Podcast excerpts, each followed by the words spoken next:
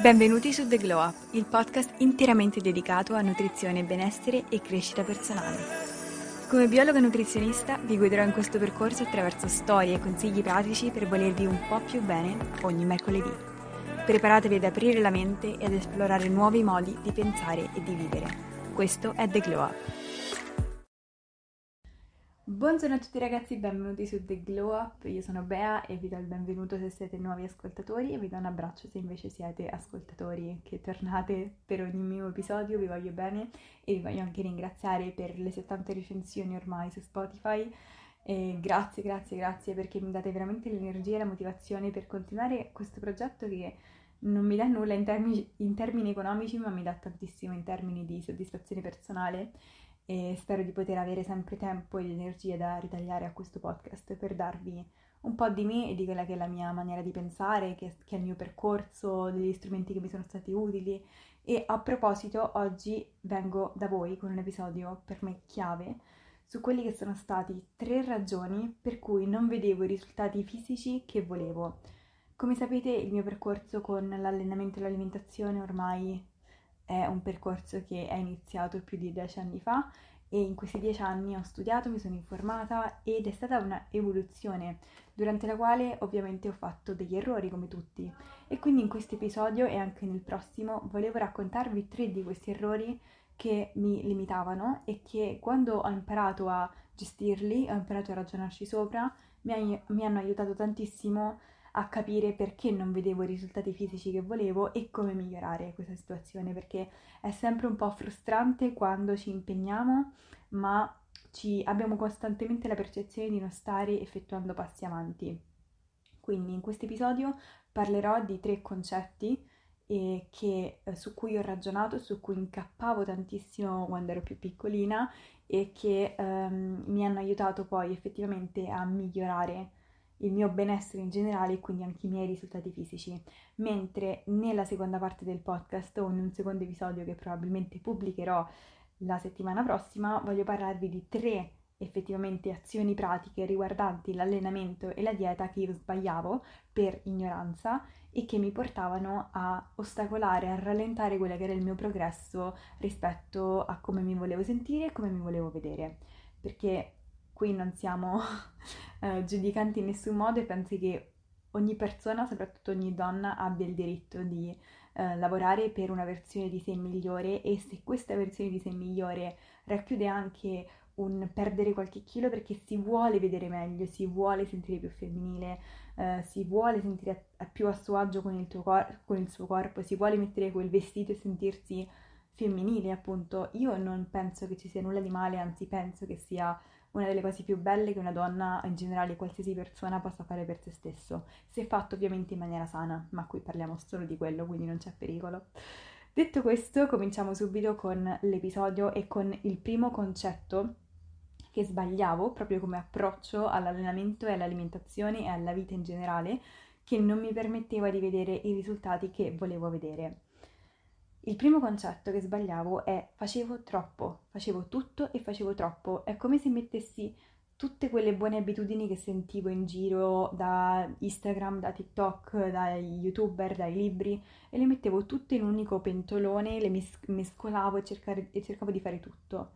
Ma la verità è che quando ci si allena troppo, quando l'alimentazione comincia a diventare troppo rigida, dettata da regole troppo ferree, e tutta la nostra giornata diventa incentrata a conseguire quell'obiettivo, è come se non avessimo mai la possibilità di ricaricarci, perdiamo energie molto rapidamente. E questa è una maniera di agire molto analitica, molto maschile se vogliamo. E molto spesso questo porta a tanta frustrazione perché è il solito ciclo in cui le ragazze iniziano molto motivate eh, e si ripromettono di allenarsi tutti i giorni, di seguire questa dieta piuttosto che quest'altra, la maggior parte delle volte è una dieta molto ferrea e mm, dis- esauriscono le energie mentali in maniera molto rapida. Fino a che c'è la motivazione si riesce ad andare avanti, ma c'è un punto in cui la motivazione si perde e la nostra energia è limitata e non possiamo sempre totalmente dedicarla ai, al, nostro, al raggiungimento dei nostri risultati, perché è giusto anche che ci riposiamo, che resettiamo la nostra mente, che ci ricarichiamo e se non c'è la parte di riposo, che sia riposo fisico, che sia riposo mentale, staccare da eh, sempre pensare al fatto che dobbiamo avere un'alimentazione perfetta, staccare dal, dal concetto che ci dobbiamo allenare tutti i giorni, eh, avere la possibilità di includere altre dimensioni della nostra vita è molto più funzionale rispetto a quello che pensiamo per lo stesso raggiungimento dei risultati. Molto spesso pensiamo erroneamente che più tempo, più energia, più sforzo investiamo in qualcosa e più risultati otteniamo e questo è vero fino a un certo punto. Dopo quel punto lì lo sforzo in più è come se ci um, la- lavorasse contro di noi, ci si ritorcesse contro perché ci porta a esaurire le nostre energie e quando non c'è un bilanciamento tra quelle energie che io do e energie che io ho modo di recuperare dal riposo, che sia riposo fisico sia riposo mentale, arriva a un punto che in inglese si dice burnout. E io a questo burnout, ovvero questo esaurimento di energie complessive, ci sono arrivata tante volte e mi è servito viverlo tante volte per capire che non era una maniera intelligente e funzionale per me di ottenere i miei risultati.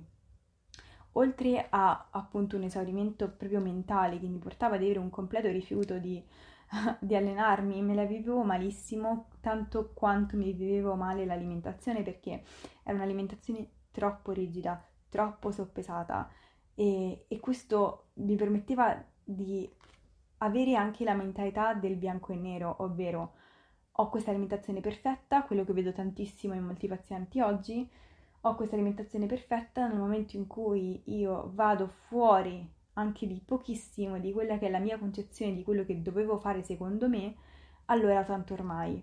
E quindi lì c'è anche proprio il rischio che si sviluppa un meccanismo disfunzionale nei confronti del cibo, non riusciamo più a vivere il cibo in maniera naturale e fisiologica, non riusciamo più ad essere in contatto con il nostro segnale di fame e di sazietà perché siamo mh, mm, dominati dalla mente analitica che ci dice che ci sono delle regole ferre da seguire. E attenzione, non sto dicendo che nell'alimentazione come nell'allenamento non ci debba essere una struttura, non ci debba essere una disciplina e non ci debba essere una consapevolezza alimentare, perché sono funzionali queste al raggiungimento dei risultati se non abbiamo una struttura non sappiamo dove stiamo andando, ma allo stesso tempo se questa struttura non ci permette di mh, adeguarci anche a quella che è la realtà, la flessibilità della realtà, in cui ci sono tantissime dinamiche, possiamo un giorno svegliarci con più energie, un giorno con meno energie, se noi non riusciamo a essere flessibili in questo senso, eh, noi falleremo sempre. E soprattutto, oltre che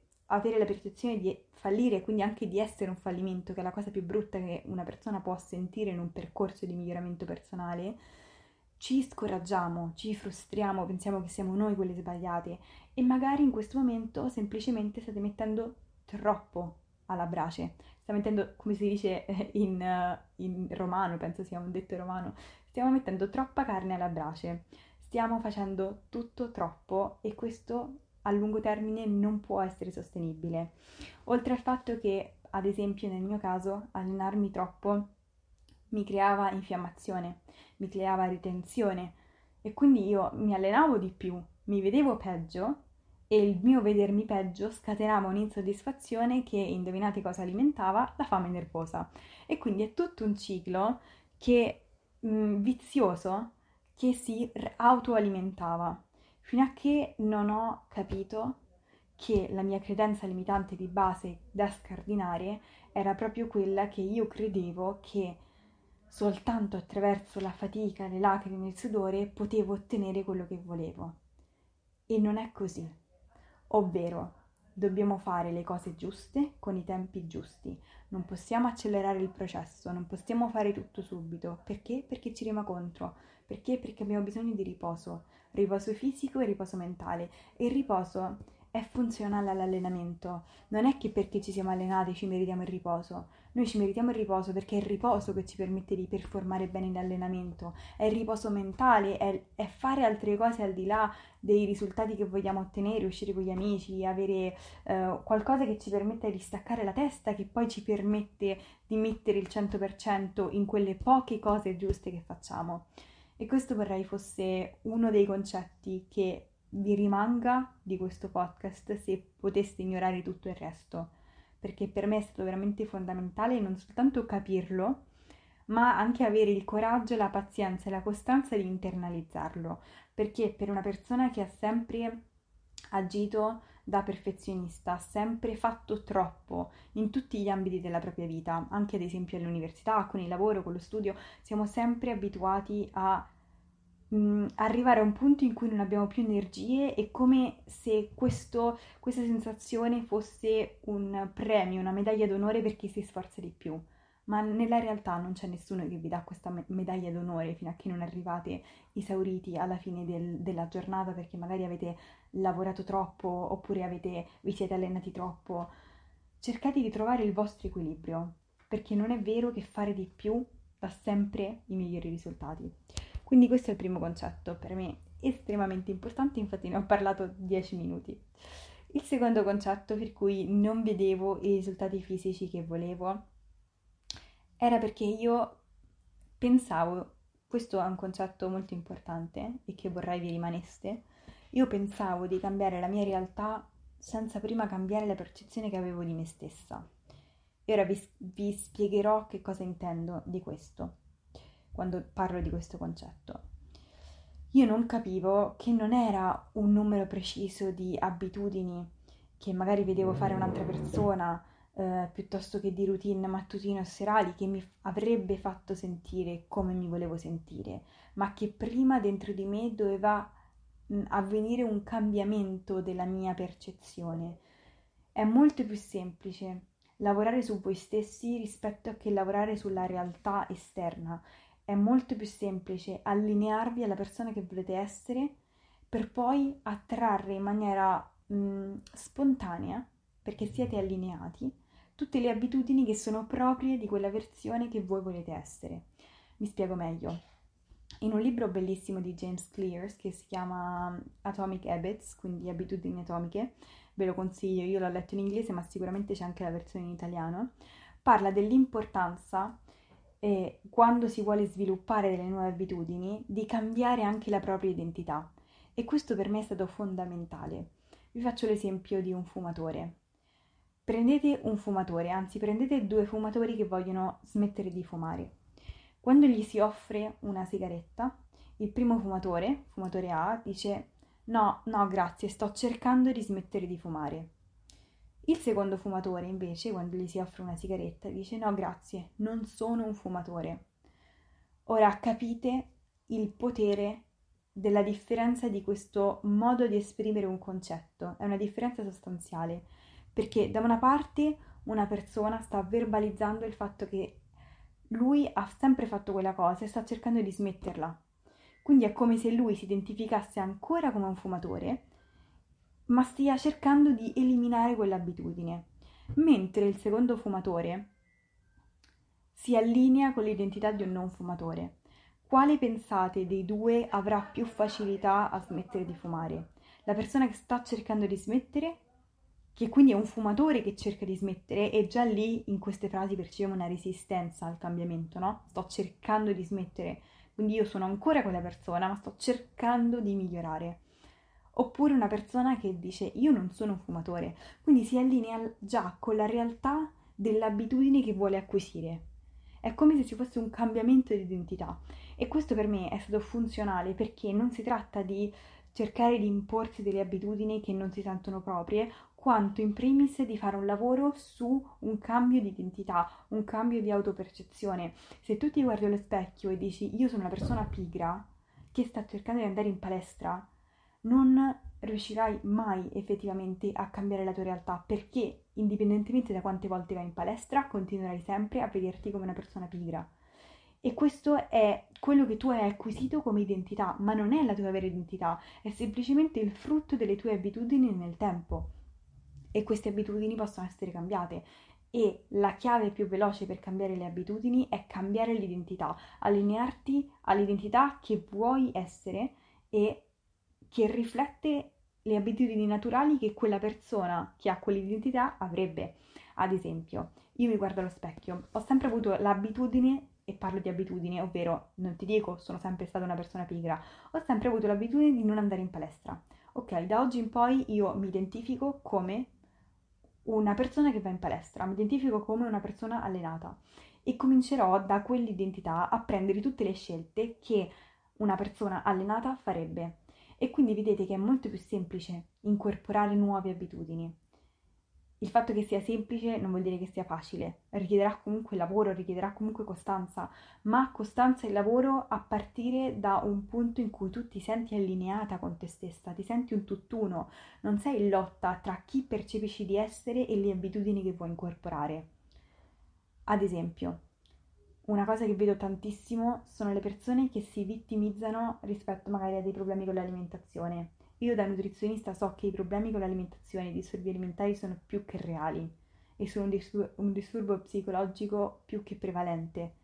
Però, a partire da questo dato di fatto, noi possiamo scegliere di, come si dice in inglese, empower ourselves, quindi di potenziarci, dicendo io non sono una persona che ha problemi con il cibo.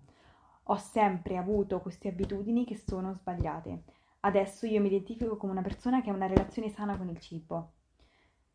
E solamente fare questo cambiamento mentale ci mette in una situazione in cui possiamo chiederci cosa farebbe una persona che ha una relazione sana con il cibo in questo momento, come agirebbe, come penserebbe, non è un modo per risolvere tutti i problemi, ma è un inizio che ti permette di allinearti con la versione di te che vuoi essere e da lì tutte le abitudini fluiranno in maniera più spontanea, più allineata. E quindi questo è importantissimo ed è importantissimo capire che la tua autopercezione è il tuo limite. La realtà esterna non è il tuo limite, ma è come tu ti percepisci, perché come tu ti percepisci è quello che poi sentono gli altri in tua presenza, è la tua energia, è la tua moneta di scambio nel mondo. E quindi se tu lavori su te stesso, sulla tua, sulla tua autopercezione, hai la possibilità di cambiare la realtà esterna, di cambiare le persone che ti circondano, le circostanze, le opportunità che ti si presentano perché tu hai cambiato il modo in cui ti vedi. Se tu non ti vedi come una persona che um, va da McDonald's e non si prende cura di sé e non, non, va in palestra, non c'è possibilità che incontrerai persone a cui piaceranno fare quelle attività perché tu non ti vedi come quella persona, quindi non frequenterai quegli ambienti. D'altra parte, se tu ti vedi come una persona che accetta solo il meglio dalle relazioni o che eh, si veste in maniera elegante, si prende cura di sé, tu non accetterai di meno perché tu ti vedi come quella persona. Quindi questo in tutto nella vita. È importante prima allinearsi energeticamente e dopo la realtà esterna, le abitudini cambieranno in relazione. Questo anche concetto fondamentale, pensateci bene. Terzo motivo per cui non vedevo i risultati fisici che volevo. Anche questo è estremamente importante. Io combattevo la fame emotiva e non la comprendevo. Vi rileggo questa frase. Io combattevo la fame emotiva e non la comprendevo. Questo perché? Perché siamo in una società dove tutto deve essere eh, reso mh, al fine di un obiettivo. E sempre, anche quando intraprendiamo un percorso di miglioramento fisico, l'obiettivo è il miglioramento fisico. E non sto dicendo che non sia importante o non sia un motore effettivamente eh, per il quale ci muoviamo e agiamo, no? Il miglioramento personale.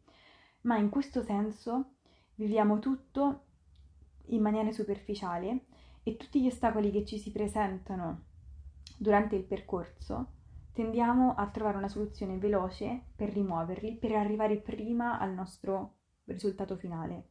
E molto spesso sono proprio questi ostacoli che non andrebbero vissuti in superficie, ma andrebbero vissuti a fondo e snodati e compresi e capiti per capire di più su noi stessi, per poi avere migliori abitudini, essere persone migliori per ottenere risultati migliori. Capite? Ovvero il percorso più veloce non è sempre quello che ci dà i risultati più duraturi e questo lo sappiamo. E questa è la ragione. E un esempio di questi è la fame emotiva, la fame nervosa. Nel momento in cui si è totalmente focalizzati al risultato finale e, ci, e si presenta la fame nervosa per, per ragione X o Y, non importa, il nostro atteggiamento sarà un atteggiamento frettoloso di voler rimuovere l'ostacolo che ci sta impedendo di fare dei progressi. Ok? E quindi non andremo a chiederci perché sto sentendo questa fame nervosa, che cosa mi vuole dire, che cosa mi vuole trasmettere, ma gli punteremo il dito contro perché sarà il nostro nemico sarà quel fattore che ci sta impedendo di raggiungere i risultati che vorremmo vedere. E quindi non ci porremo con un atteggiamento di comprensione, ma di giudizio. E cercheremo di allontanarla e cercheremo di resisterla. E più si resiste la fame nervosa, più la fame nervosa torna. E quindi questo ostacola ancora di più i tuoi risultati. Quindi tu per avere un approccio frettoloso ti stai scavando la fossa ancora di più da sola. E invece io ti invito a fermarti. E, e di questo ne ho parlato in tantissimi episodi relativi alla fame nervosa qui sul podcast, quindi se volete ascoltare sicuramente in almeno due o tre scorrete indietro e li troverete. Però non c'è una soluzione rapida, ma i risultati veri e duraturi si ottengono chiedendoci perché sento la fame emotiva, perché sento la fame nervosa, e molto spesso è legato non a un solo fattore, ma a tanti fattori a come viviamo le nostre giornate, alla frustrazione che ci portiamo a fine giornata, a cosa, a cosa stiamo dando la priorità, a che cosa stiamo dando la nostra energia e quello a cui stiamo dando la nostra energia nelle nostre giornate ci dà energia indietro, ci fa sentire vive, sentiamo che stiamo avanzando nel nostro scopo personale, se ci sentiamo realizzate come persone, se no se non ci sentiamo realizzate, quali sono le piccole cose che ci danno vita, che ci fanno sentire realizzate, che ci fanno sentire allineate, perché la fame nervosa è un sintomo del fatto che non stiamo bene con noi stesse e non si risolve con un trucchetto, non si risolve con una strategia, si risolve chiedendoci perché non sto bene, perché non mi sento piena, perché non mi sento realizzata, che cosa sto trascurando di me. Magari stai trascurando prenderti cura del tuo corpo, magari trascuri prenderti cura della tua alimentazione perché dai troppa energia a cose che non se la meritano. E quindi non te ne rimane di energia per fare poche cose di allenamento e alimentazione ma fatte bene. E questo è un po' cruciale, saper dire di no, saper mettere limiti per poter dedicare il nostro tempo e l'energia a cose che ci riempiono effettivamente. E da lì si comprende la fame nervosa. E attenzione perché ho detto comprende e non combattere, perché rimetto insieme i pezzi della mia vita e per farlo serve farsi delle domande scomode, serve prendere delle decisioni scomode, serve mettere i paletti, serve reindirizzare la nostra energia. Ed è un percorso lungo ed è un percorso mh, mm, multifattoriale, è un percorso che si espande in tutte le aree della nostra vita è un percorso che magari ti richiede di um, iscriverti a un corso di ballo, magari ti richiede di prenderti, come faccio io, quell'ora a settimana per registrare un podcast, perché ti fa sentire bene con te stessa. E perché se ti fa sentire bene, se ti dà energia vitale, quell'energia vitale non la vai a cercare nel cibo. E con questo mi ricollego all'episodio precedente dove parlo di proteggere la nostra energia, è essenziale andare a priorizzare quelle attività che ci danno energia indietro. Prima di dare agli altri, al mondo, e di mm, fare per gli altri, lavorare per gli altri, rispondere alle esigenze degli altri, abbiamo chiaro se abbiamo prima risposto alle nostre esigenze. Torniamo la sera stanchi e abbiamo fame nervosa, forse il problema non è il pacchetto di biscotti, ma il fatto perché le mie giornate non mi danno quell'energia vitale e mi fanno solo tornare frustrata, stanca, priva di energia, ok? E non sto dicendo che sia semplice, questa è una dinamica in cui incappiamo tutti, io compresa, ma sto dicendo che è un percorso che inizia con farsi le domande giuste e non soltanto quelle superficiali. Quindi queste sono le tre ragioni per cui io non volevo risultati, non vedevo i risultati fisici che volevo. Faccio un breve riassunto perché si fosse perso la sintesi di questi tre punti. Il primo è fare troppo e tutto serve fare poche cose e farle bene. Il secondo punto è pensare di cambiare la mia realtà senza prima cambiare la mia percezione e la mia identità. E il terzo era combattere la fame emotiva e non comprenderla. Vi aspetto per la seconda parte di questo episodio dove parleremo dei tre motivi un pochino più pratici per cui io non vedevo i risultati fisici che volevo. Spero che questo episodio vi abbia dato quei concetti fondamentali su cui ho sbattuto la testa tanto tempo e spero che voi non dobbiate fare altrettanto. Io vi mando un bacio e noi ci vediamo il prossimo mercoledì.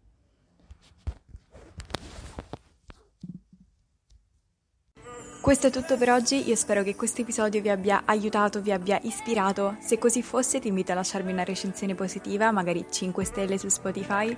È un piccolo gesto per te, ma significa davvero tanto per me. Io ti aspetto nella prossima puntata di The Glow Up ogni mercoledì.